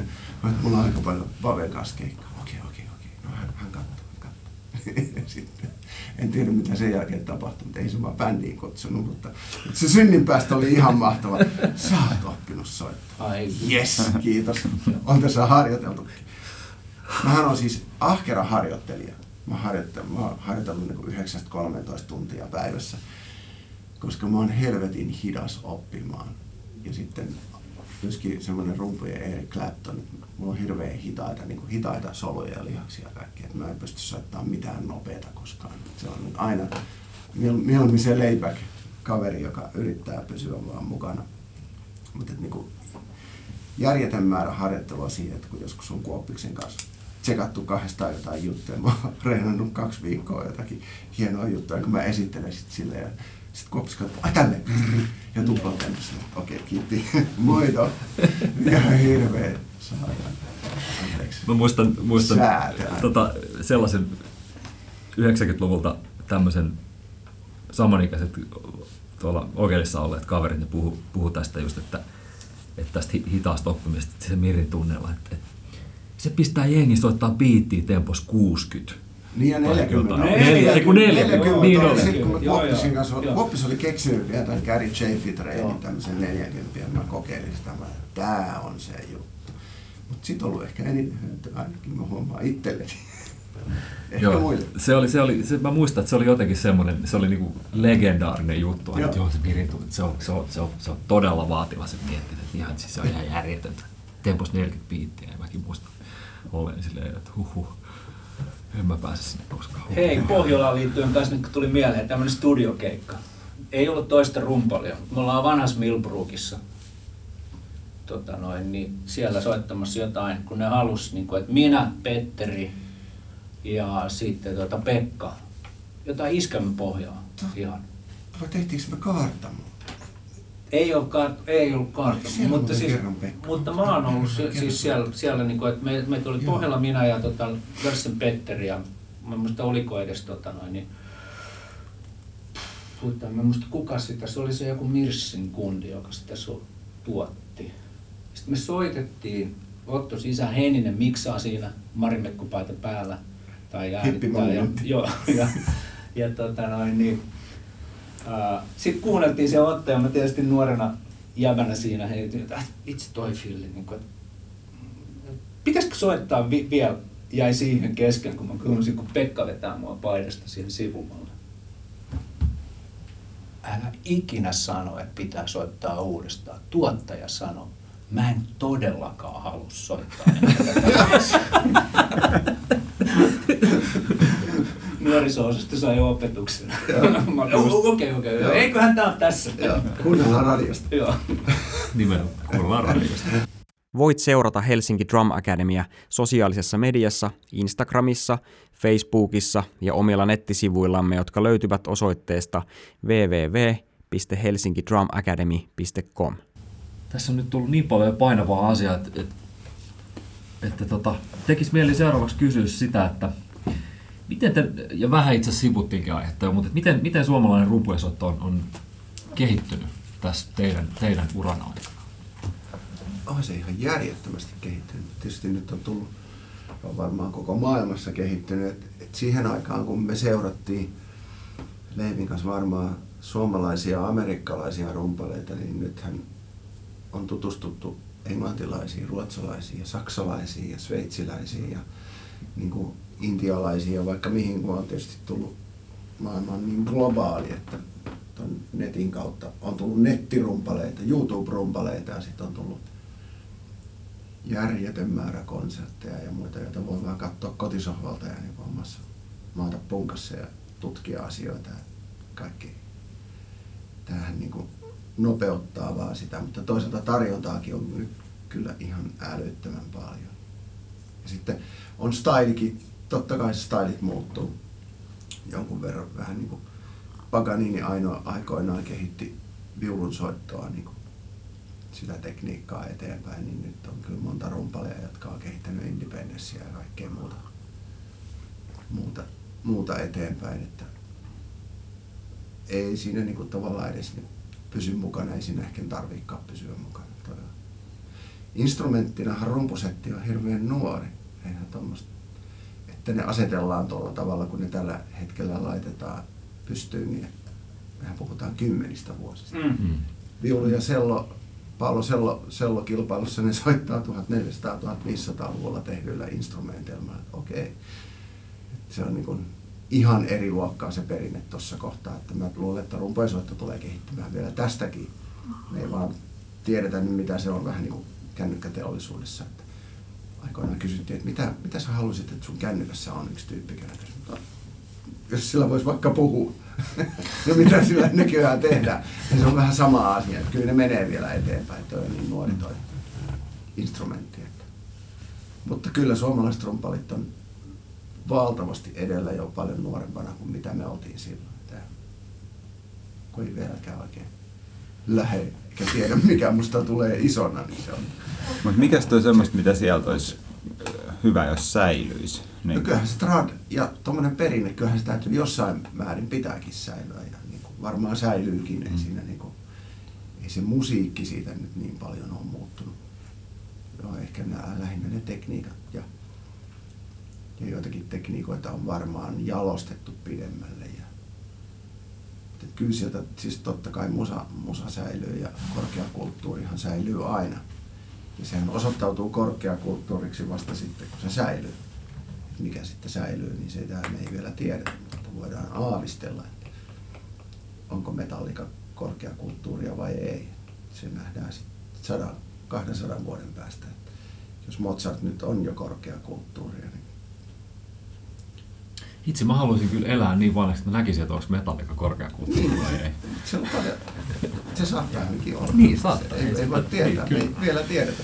Se on totta. Tuohon murrokseen, miten se muuttuu oleellisesti mun mielestä, tuo rumpujen soitto, niin, niin tota, miten mä sen niin kuin, silloin niin kuin näin jotenkin, niin oli se esimerkiksi, kun tota, noin, niin, Kuoppis ja Eskelisen raami palasi jenkeistä. Mm. Niin se soitto oli ihan jotain muuta mitä oli totuttu kuulee täällä suomalaisille rumpaleille. Kyllä. Kaikki Kuoppiksen Kingston Wall-jutut ja kaikki semmoiset niin kuin, se osasi yhdistää just ne oikeat niin kuin perusasiat niihin juttuihin. Ja, mm. ja sitten samoin Ramin soitto niin kuin töykeissä ja muuta. Niin, mitä ihmettä. Niin kuin silleen, että ne oli jotenkin, ne oli saman tien kun ne tuli sieltä, ne oli ihan, ihan, tuo, ihan siellä omassa levelillään niin kuin mm. siinä tavallaan siinä teknisesti ja ymmärryksessä, mitä sillä setillä voi tehdä. Kaikki semmoinen orkesterointi, just se jotenkin se orkesterointi niin kuin muuttuu ihan täysin. Joo. Että, tuota, Tuo on tavallaan just se, mistä itse asiassa puhuttiin Kepan ja Tommin kanssa, että tavallaan teidän sukupolvi ja, ja sitä ennen tulleet, niin ne on tavallaan ollut, te olette ollut ne, jotka on niin kuin, ikään kuin raivannut sen tien, ja sitten me ollaan Jaskan kanssa sitä sukupolvea, joille sitten on jo tuotu se kaikki, että niin kuin tavallaan, siis ei kaikki, mutta että tavallaan se, se, se ovi on niin kuin avattu, Joo, että joo. silloin on, me, niin kun me ollaan oltu teinejä, niin silloin on ollut niin kuin, nimenomaan Rami ja Kuoppis on ollut ne, ketä on, niin kuin, Joo. Joo, ja myöskin, ja, myö, ja sitten se on ollut iso juttu silloin 90-luvun puolivälissä, kun silloin, tota niin, niin, silloin oli mahdollista käydä kuuntelemassa kotimaisia rumpaleita ja löytää täältä jo tietoa, että ei tarvinnutkaan mennä yhtäkkiä niin kuin niin. meren toiselle puolelle välttämättä. Totta kai sitten New Yorkiin meneminen ja John Rylen kanssa opiskelu Kyllä. oli, oli mieletöntä, mutta, mutta siihen alkuvaiheeseen niin se, oli tosi, se oli tosi iso juttu, mitä Helsingin seuralla 90-luvulla tapahtui Mm. rumpujen soitossa. Et, et pystyi menemään oikeastaan niin kuin missä, tuntui siltä, että mi, mihin- mille tahansa keikalle meni, niin se oli tosi hyvä, tosi Joo. hyvä rumpali. Ja sitten esimerkiksi siitä mä muistan, mä, Korpelan Pete on tullut käymään Suomessa silleen, että suomalaisen Pasi oli mun opettaja silloin, niin sitten Pasi oli, että täällä on sellainen, tää yksi Pete on, niin se tulee nyt tonne sun tunnille, että tota, se on käymässä täällä, niin katsotaan sen kanssa vähän juttuja. Tavallaan, että on ollut myöskin sit niinku sitä semmoista tuontia Joo. sieltä päin jo ihan eri tavalla, että kun silloin se, selkeästi te olette mennyt sinne paikalle, jotta on päässyt näkemään sitä, niin sitten siinä vaiheessa 90-luvulla on alkanut jo tulee niin kuin myöskin selkeästi tänne päin ihmisiä, Joo, jotka kyllä. tuo sitä tietämystä. Ja siis totta kai, te, Joo. te, te olette ollut niin kuin siinä etunenässä, mutta että tavallaan jos miettii sitä, että ketä teidän jälkeen on mennyt sitten jenkkeihin, niin nehän sit tavallaan koko ajan tuonut lisää tänne ennen jo niin kuin internet-aikaa. Silloin pikkupoikana, niin mä, sit kun, no pikkupoikana, mutta siis sit kun täytti 18-20, että pääsi johonkin katsomaan, ja limukeikkoja oli aina jonkun verran, mutta siis se oli, se oli Aaltosen Vesa ja sitten Vigvami Pressaa mä en muistaakseni ole koskaan nähnyt, mutta Roni Österberg, mutta siihen aikaan niin kun, ja Koistisen Roope, jonka tapasin tässä Mm. juuri, koska hän on nykyään ohjaaja, niin Roope ja Nappi soitti Maaritin bändissä Tavasti, jolla Nappi soitti perkkaa ja Roope soitti rumpuja. Ja, Ja Roopehan soittaa jäätelökäsen, eikö joo, se soittaa Joo. jälleen, joo. Että Roopea käytiin kattoo. Ja sitten kun pyörittiin tietysti Alibissa aina, että oli kirka siellä, niin sitten oli niitä soittajia rumpaleita. Mutta siihen aikaan, kun ei kukaan oikein tiennyt rudimenteista eikä mistä, että kaikki soitti vaan niinku musaa. Se oli, ne oli vaan niinku muusikoita.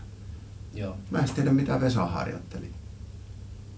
Mä en koskaan kysynyt. Aina pelataan golfia tai jutellaan muuten mukavia ja nähdään. Vesa, Vesan harjoittelu, Vesahan varmaan vielä tulee kertomaan tämän Niin. kanssa, mutta tota, no, niin Vesan harjoittelu mä muistan, ää, tota, mä oon just silloin ollut 18, kun keväällä, niin sit luhattiin viikoittain Tavastialla katsomassa Niin. kaikkia bändejä. Ja sitten jäätiin vielä se Petri, joka oli mukaan siinä Novassa basisti. Niin kuin, ja meidän yhteys tässä tuli siitä, kun me tehtiin Ollunkylän ja Pilksen koulun yhteistä kuorolevyä Klasun johdolla tuolla Love Recordsille tuolla Kultsalla. Ja se Petri oli siinä apulaisäänittäjänä. Sitten ruvettiin jutskaivaa ja sitten se pyysi mut siihen Novaan siihen bändiin. Mutta me sitten hengattiin siellä aina, niin aina tota, no, niin jäätiin tietysti kyttämään, että jos pääsisi jammaamaan sinne sitten sen keikan jälkeen. Mutta Made in Sweden Tavastialla 76. Se levy oli ilmestynyt ja ihan se alkuperäinen koke, kokoonpano Joaja Badenius ja Tommi Tjöberg ja Vesa ja Pohjola. Niin niin kaikki lensi ihan perseelle siitä Vesan soitosta. Se oli varmaan sitten Medi Swedenin varten ottanut järjettömästi haltuun juttu. Kyllä. Se on, se on tosi maake. Mullakin on se levy, se on tosi hyviä biisejä. Niitä on soittaa YouTubessa on niitä Saksassa tehtyjä videoita. Ne Joo. on ihan järjettömän Joo. kovia. Se Vesan soittelu, että ei hemmetti. Todella hyvin. Onks- Mutta Abba ei kiinnosta. Abba ei sit No kiinnosta. niin. Tota, onks tästä, voisiko ajatella sitten, kun tavallaan tässä on se jatkokysymys, mitä Tuomokin tuossa jo sanoi, että, että onko jotain sellaista, mitä, mitä sitten teidän aikakaudelta pitäisi nostaa tälle aikakaudelle tai pitää mielessä, niin ehkä tuo nimenomaan tuo musiikin harjoittelu nyt nykypäivänä, nykyrumpaleille, se, että keskityttäisiin myöskin ihan oikeasti Ja- ja siihen musiikkiin, levyihin, tyyliin. Niin, kyllä. Yksi taili on, mikä on tuossa, kun noita nuoria, jotka tulee tuo osa maakunnista niin kuin, tota, noin ammattiin treenaamaan, niin tuommoinen niin saflen käsitys on jotenkin jäänyt jonnekin. Et se on vaan semmoisia, jotka soittaa semmoisissa puritaanisissa bluesbändeissä, niin kuin itsekin soitan, niin tavallaan, niin tota, niissä sitä niin kuin vielä varjellaan sitä saflen soittoa. niin- Sufle ja suti. Joo. Sudit. Joo. Mitkä? Joo. Joo. Joo.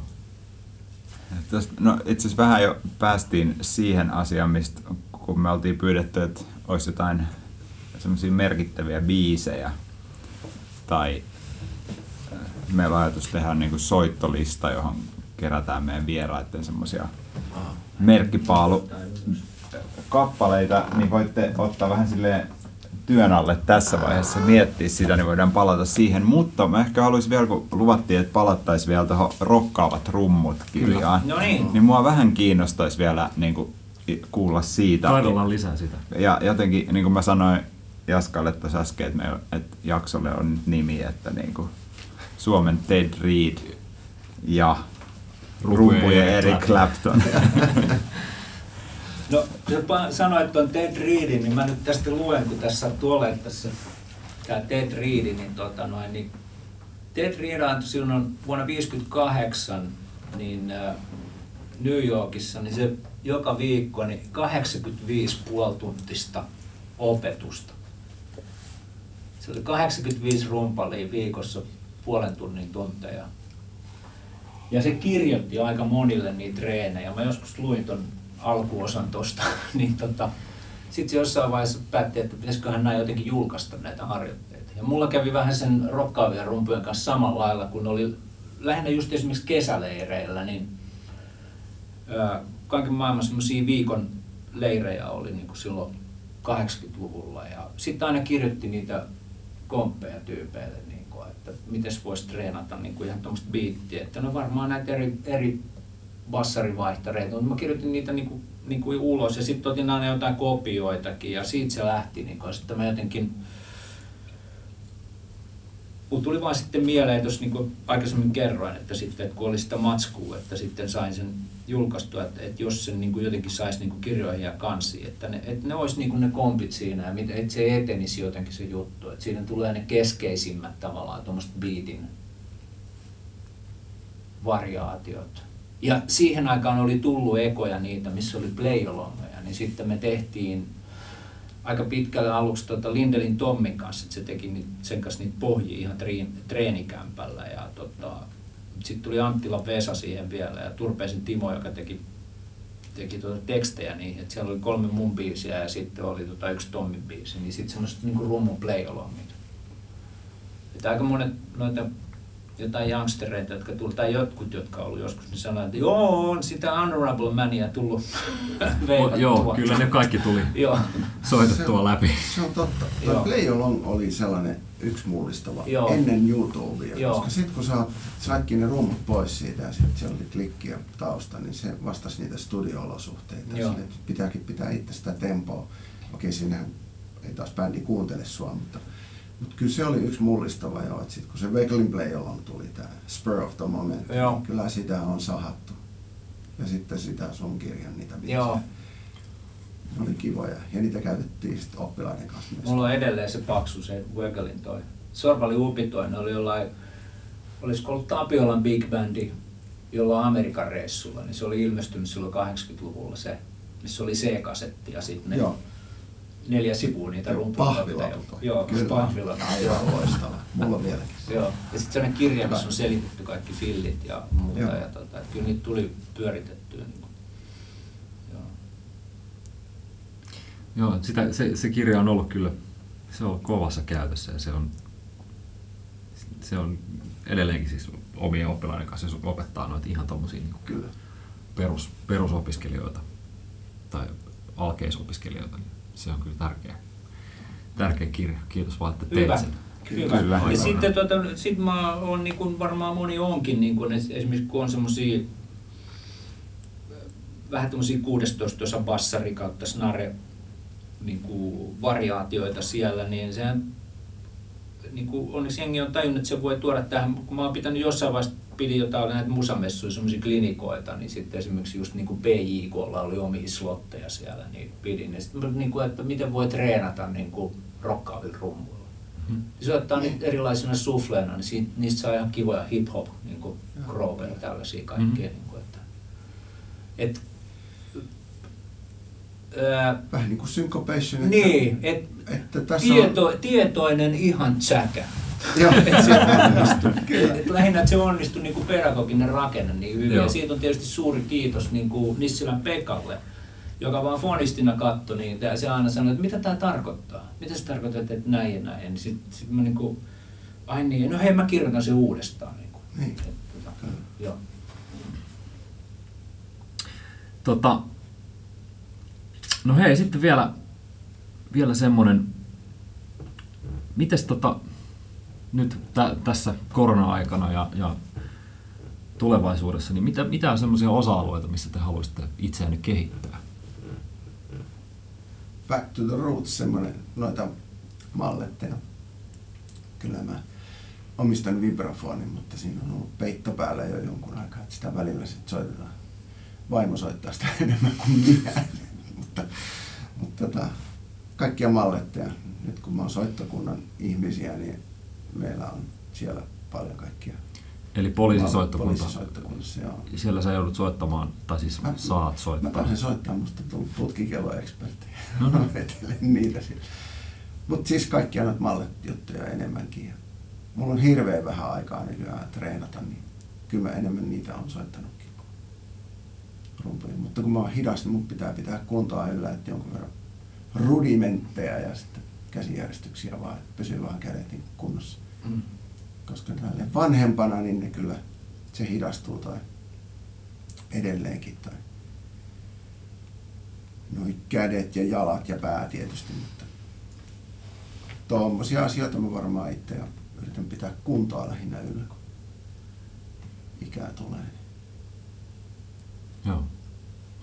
Ei mulla mitään sellaisia suuria haaveita, että mä rupeaisin niinku treenaamaan nyt jotakin tiettyä juttua ja otetaan nyt se jats haltuun tai niinku unohda, unohda sellaiset. Et kyllä se on enemmän sitä niinku kunnon ylläpitoa ja musta tavallaan nyt mä oon ehkä enemmänkin ajautunut niinku, kun mulla on aina ollut studio, niin kuin Levilläkin on, on studio edelleenkin, mutta mä oon ajattunut niin tuottajaksi, että mä tuotan musaa paljon enemmän. Mä en enää soita niin. Mä soitan niin, mä raitoin ne rummut ja perkat ja that's it. Mutta mä enemmän äänitän ja tuotan ja menen taas niin kuin musan kautta, musan kautta tuohon musiikkiin eikä vaan rumpujen kautta.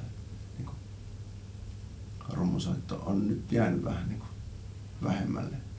Tutkii Vaikka, enemmän- vaikka työksessä sitä teet. Työkseni sitä teen, mutta se on, niinku, se on erilaista. Mm. Et sit enemmän mä, et jos mä nyt nykyään katson YouTubesta videoa, niin mä en mene katsoa Snarky videota, mä, mä en katsoa jonkun äänittäjän jotakin, mitä se käyttää jotain mikrofonia tai jotain muuta. Niin että et se menee enemmän tollaiseen Joo. tuotannollisiin puoliin ja niin musan tuot, tuottamispuoleen. Joo.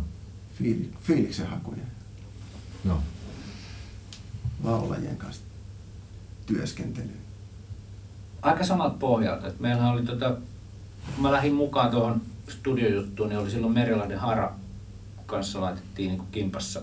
Ja sitten Harrilta oppi paljon, kun se oli tehnyt himassaan sitä mainosmusaa niin kuin toistakymmentä vuotta, niin esimerkiksi tuohon laulattamiseen, joka on just tärkeä noiden.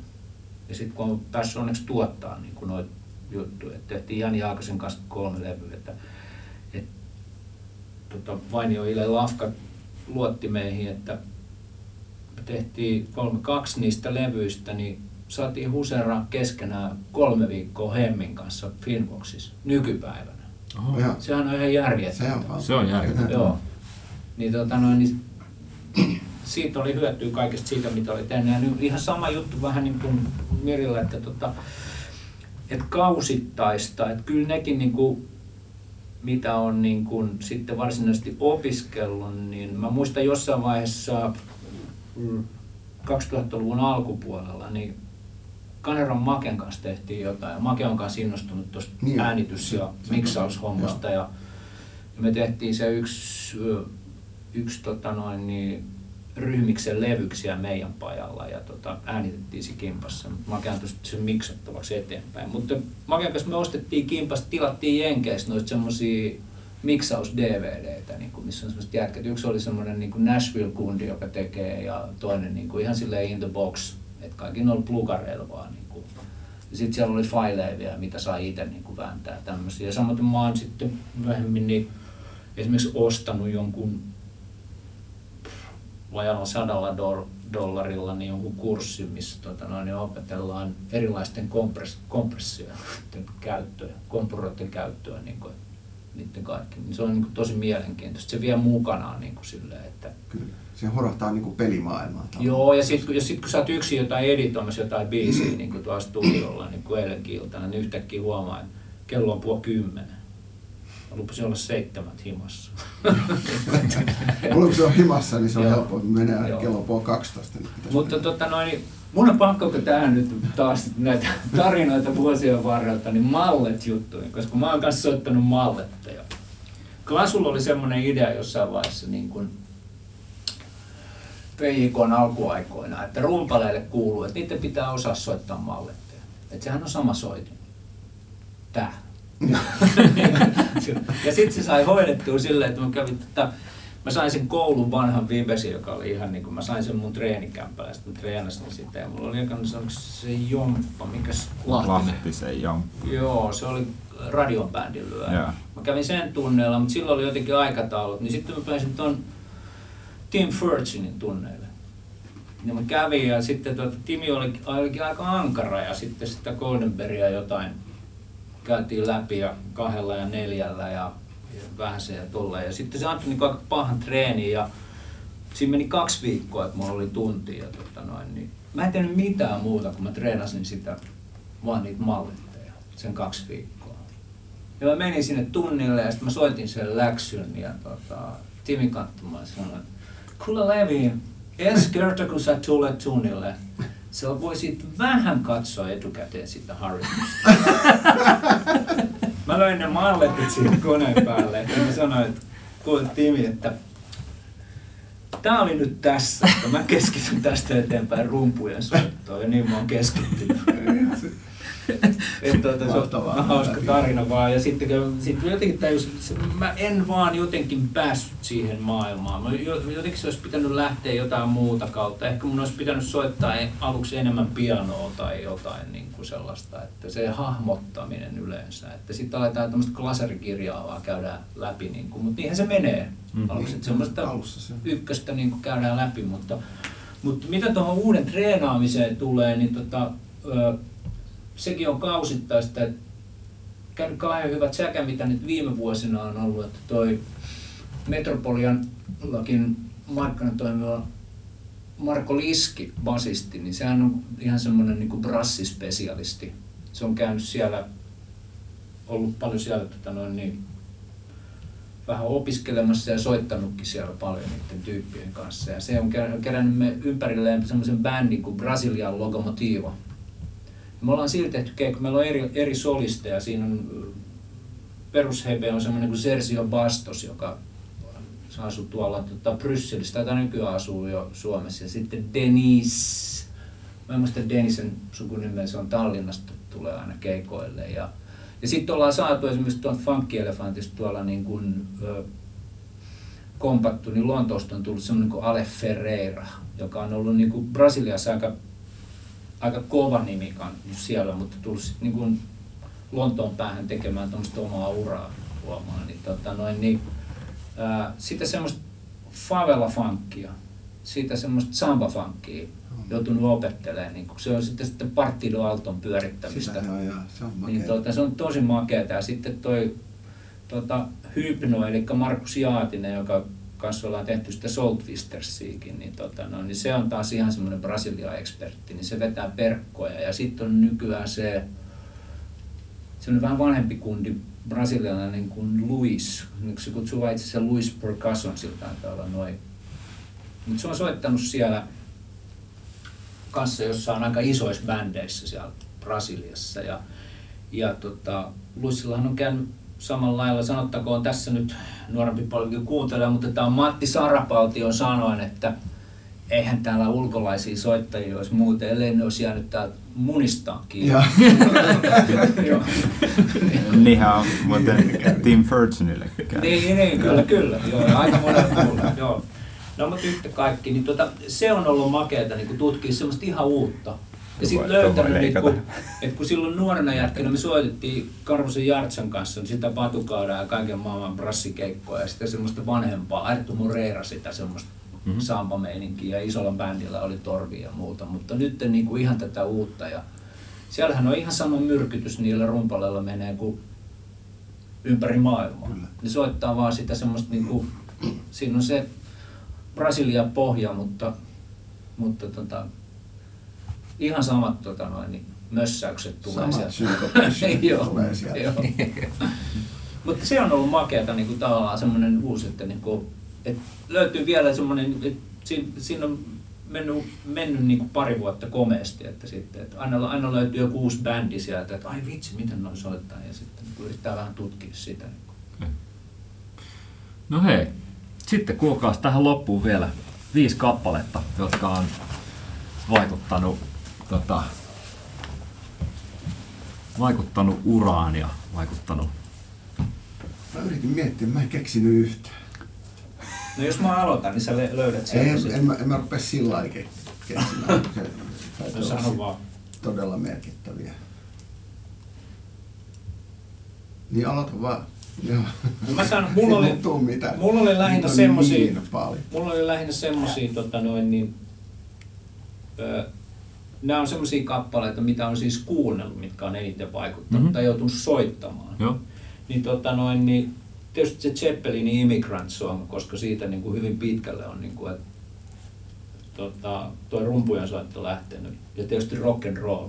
Et se Bonham on ollut mun semmoinen eka sellainen todella merkittävä, merkittävä tota noin, niin, rumpaliidoli, että et, et vitsi tälleen kun osaisi soittaa noita biisejä. Niin.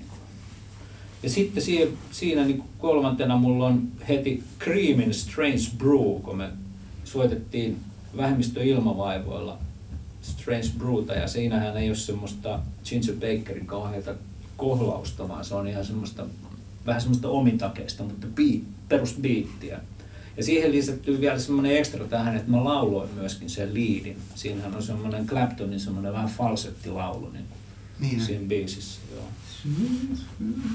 Sitten siitä vähän myöhemmin kanssa liittyy soittamiseen on oli tota noin niin, äh, King Crimsonin 21st Century Schizoid Man, mikä on tota semmoinen, varsinkin kun siinä on se väliosa, joka lähtee, missä sävellä, tai tahtilait juoksee ja muuta, niin, niin tota, Sorva oli upi Jeesus sille, että se kopsas meille sen väliosan niin kuin sitten, että me opetettiin se ihan ääni ääneltä soittamaan, koska se oli aika hankala. Se olisi niin kuin neljäs. Ja viidentenä ei voi sivuttaa sitä, koska tota noin, niin, äh, Saflen suurena ihailijana, niin, tota noin, niin kyllä se on Cat Gangin Watching the River Flow. Mä oon pitänyt sitä tuolla niin kuin esimerkiksi soitinpajoissa, niin kuin, että tässä on niin kuin maailman paras shuffle-biisi tai rumpalin näkökulmasta. No niin, Joo. siellä on viisi. Bernard Fournier. Me, No jos tolle linjalle lähtee, että ne olisi niitä alkuajan juttuja, niin kyllähän se täytyy olla siis, siis Hotel Californiahan on ehkä maailman kaikkeuden yksi hienoimpia rumpuraitoja myöskin, mutta hieno biisi. Upea tarina ja, ja mahtavasti esitetty. Hyvä arri. Sitä on tullut paljon kuunneltua. Sitten nuoruuden suurimpia idoleja tietenkin Jeff Porcarolta, niin melkein mikä raita vaan. Tähän soittolistalle laitetaan Jeff Porcaro kaikki. Kaikki. Ja kyllä ne mullakin on. On ne kaikki, ne- ne on ne tuli silleen vähän. Mä just eilen sanoin, että ne tulee nyt että niin monta kertaa, kun meillä on täällä rumpaleita vieraan, niin, niin monta kertaa ne tulee kaikki Joo. porkkarot listalle. Tuolla on Tomilta ja Kepalta molemmilla Rosanna. Joo, Rosanna mä ajattelin, että se, mutta siellä on, siellä on muitakin hienoja. hienoja tota. Ja sitten, sitten jos siltä Steve Gaddiltä ottaa, niin siellähän on sillä triolevyllä Korealla, niin siellä on siellä oli muutama no, tavallaan se koko levy, mutta siellä on muutama. Mä muista tietenkään niiden biisien nimiä. Tarkoitatko siis three quartets? Joo. Eikö niin? Kometsio. Niin Joo, Brecker, joo. Joo. Ja Niin tota- siellä tota, siellähän on hienoja, hienoja raitoja, mutta sitten yksi Steve Gaddin levy, mikä on, en muista se levyn nimeä, mutta se on Patti Austinin te- levy, semmoinen, missä iso, iso tukka kannessa, sekin on vinyli. Mulla joku. Siellä on. No laitan tältä pohjalta Patti Austinin kaikki, missä on iso tukka kannessa. Joo. niin, ja sitten, sitten kun pienenä kuunneltiin ja joko mä mainitsin Steely Danin Et. en, ja sieltä lähinnä ne, ne tota, Kautsolla voisi sanoa, että se Bernard Purdy Souffle on aika hyvä se. Ti- Babylon Sister. Babylonin sisko. Niin siinä on semmoinen kappale, joka on aivan mahtava. Siinä on kaikki jotenkin kohdallaan. Joo. No nyt täytyy tsekata. Kyllä me, me, me, me keksitään, me näin, Kyllä- tältä kyllä pohjalta me, me niinku valitaan sun Joo. puolesta biisi. Mä vielä, valita- hei, sanon kun- kumminkin ei, mulla ei ole semmosia niinku, että nyt mä haluan kuulla sen biisin. Mulla on vaan, ne on, ne on kaikki vaan... Ei se haittaa, koska mä ajattelin, että tähän, tää tulee vaan tämmöiseksi niinku sidekickiksi, että meillä on joku soittolista, missä, mitä voi fiilistellä niinku näiden juttujen sivussa tai mm-hmm. niinku ohessa, Joo. että tavallaan tästä puhuttiin. Kyllä. Niin, noita on niin paljon, noita on vaikea valita. että Mä, mä nyt valitsin tavallaan ne semmoista, mitkä nuorena on vaikuttanut siihen Joo. omaa soittoon vahvasti, että kun joutui treenaamaan ne. Niin se, mutta noin, niin sitten samoin yllättävän nuorena tuli esimerkiksi semmoinen kuin voisi sanoa vaikka Little Feetin koko tuotanto. Kyllä, se on Richie, totta. Richie Hayward, Haywardin, niin kuin, että joo. niin kuin, huh, huh.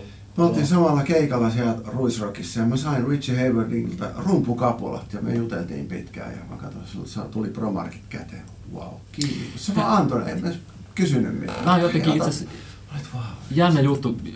Mä en edes muista, mistä tää johtuu, mutta jostain syystä mulla on niinku Little Feet on se on aina jotenkin yhdistynyt teihin kahteen. Mä en tiedä mistä se johtuu, mutta jostain on tullut semmonen, että ai niin Little Feet, että noi on tsekannut sitä bändiä, joo, Richie sitä Hayward. ja- kuunneltiin kyllä paljon Joo. broadcastilla. No joo. Joo. If you be my Dixie Se, chicken. se tulee siitä, kun Danu on kauhean tota, Little se aina Otto. soitti. Ja Otto Kuusela, joo, kyllä. Otto oli, Otis. joo. Se on, soitti sitä Urpotourilla. Joo, totta Tuota, kai. bussista tuota C, Joo. noita C-kasetteja, joo. Sitten taas Paven bändissä niin Nipa pakko syötti meille Jet Toppia. Me ei mitään muuta kuunnella. Mä en voinut sietää Jet Toppia, niin mä tykkään siitä.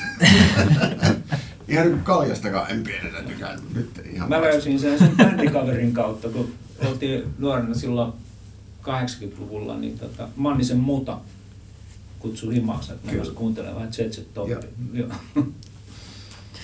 Hei, kuulkaas herrat, kello on kahta minuuttia vaille 12. Kiitos. 22. joulukuuta vuonna 2020 ja nyt meidän on aika sanoa kiitos, Kiitos. teille. Ja hyvästi tälle vuodelle. Kiitos ja hyvästi tälle vuodelle. Kiitos. Ja tota, kiitos kun tulitte. Kiitoksia. Kiitos. Kiitos. Helsinki Drum Academy jatkaa siis podcastien merkeissä osassa sukunimi ja sukunimi. Katsotaan mikä, mikä on seuraava. Eikä tässä muuta kuin että Pysykää kuulolla. Pysykää. Kyllä. juuri näin. Kiitos. Kiitos. Kiitos. Voit seurata Helsinki Drum Academia sosiaalisessa mediassa, Instagramissa, Facebookissa ja omilla nettisivuillamme, jotka löytyvät osoitteesta www.helsinkidrumacademy.com.